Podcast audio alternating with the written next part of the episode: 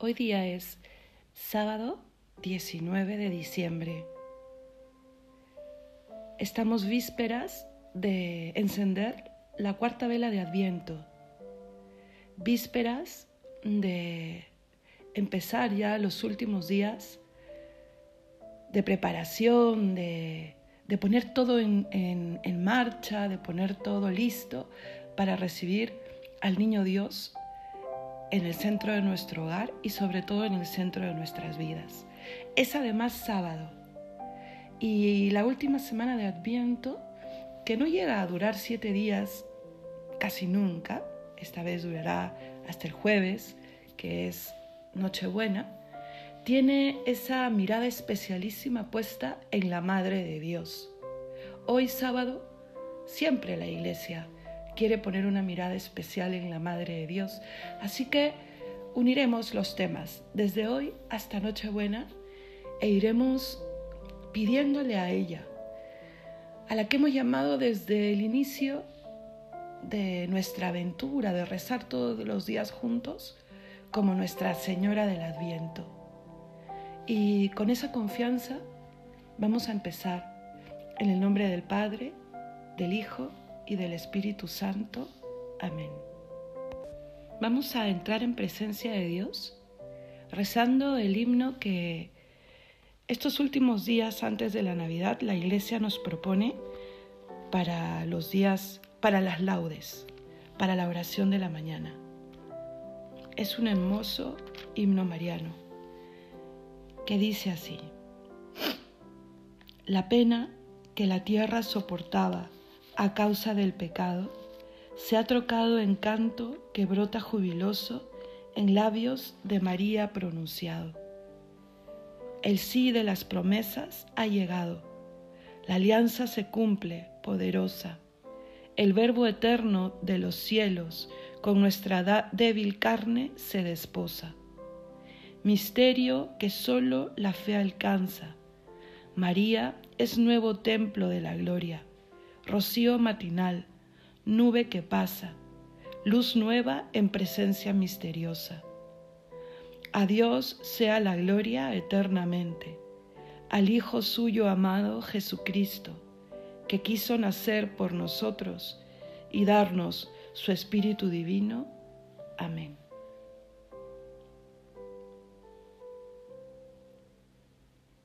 Somos fruto del sí de las promesas que ya ha llegado. Ese sí que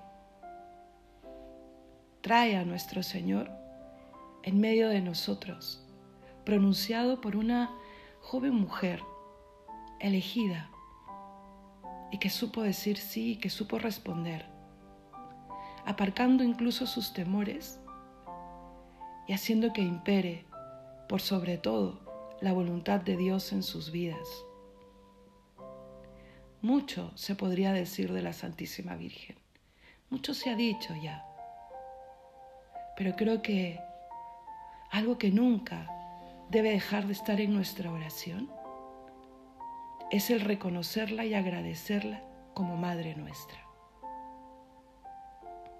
No solo es Madre del Redentor, que eso basta y sobra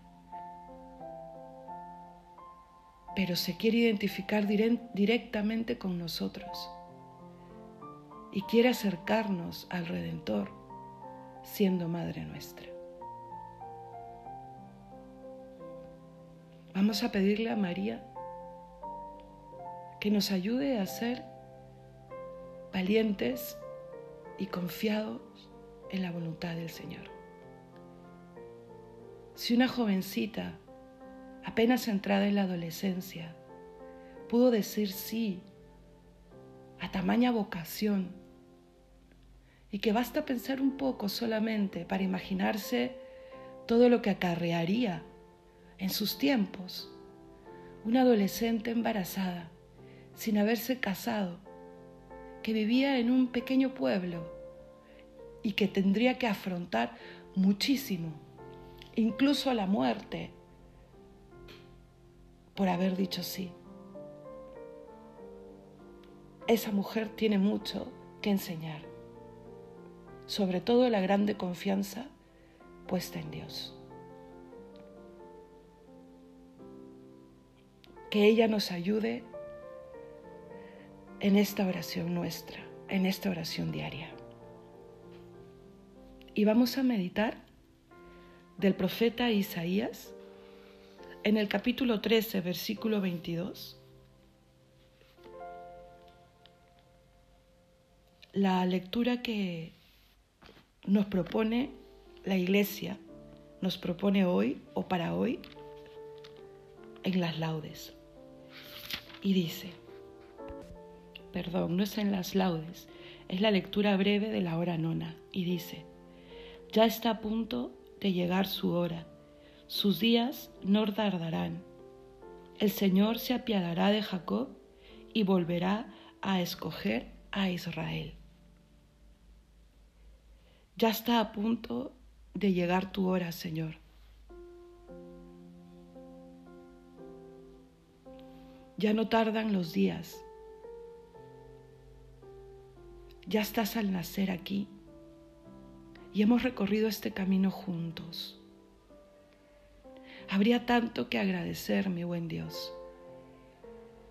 Pero tú solo esperas un lugar en nuestra mesa, en nuestra familia y en nuestras vidas. Ayúdame a escogerte, así como tú me escoges a mí. Ayúdanos a vivir según tú, a ser coherentes, a que mi amor a ti cruce toda mi vida, mis decisiones, mi manera de pensar, mi manera de vivir, mi manera de querer. Que confíe, Señor. Quiero querer así, quiero vivir así. Pero hay una realidad sin ti no puedo. Por eso te has hecho niño. Por eso te acercas tanto. Por eso me hablas de hombre a hombre, de corazón a corazón, con lenguaje humano. Por eso puedo mirarte, nacido en Belén. Por eso puedo reconocer tu gran prueba de amor subido a la cruz.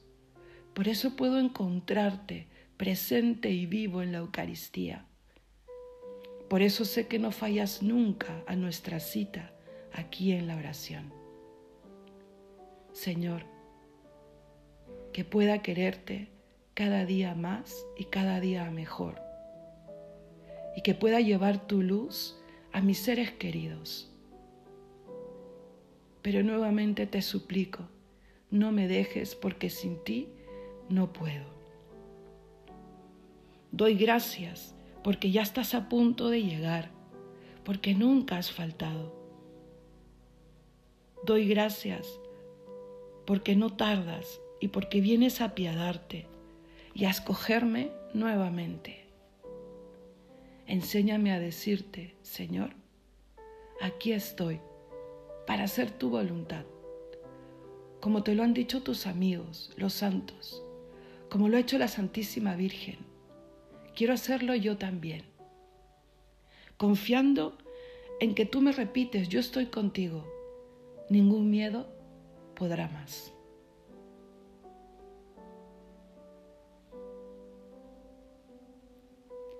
Vamos a pedir en este sábado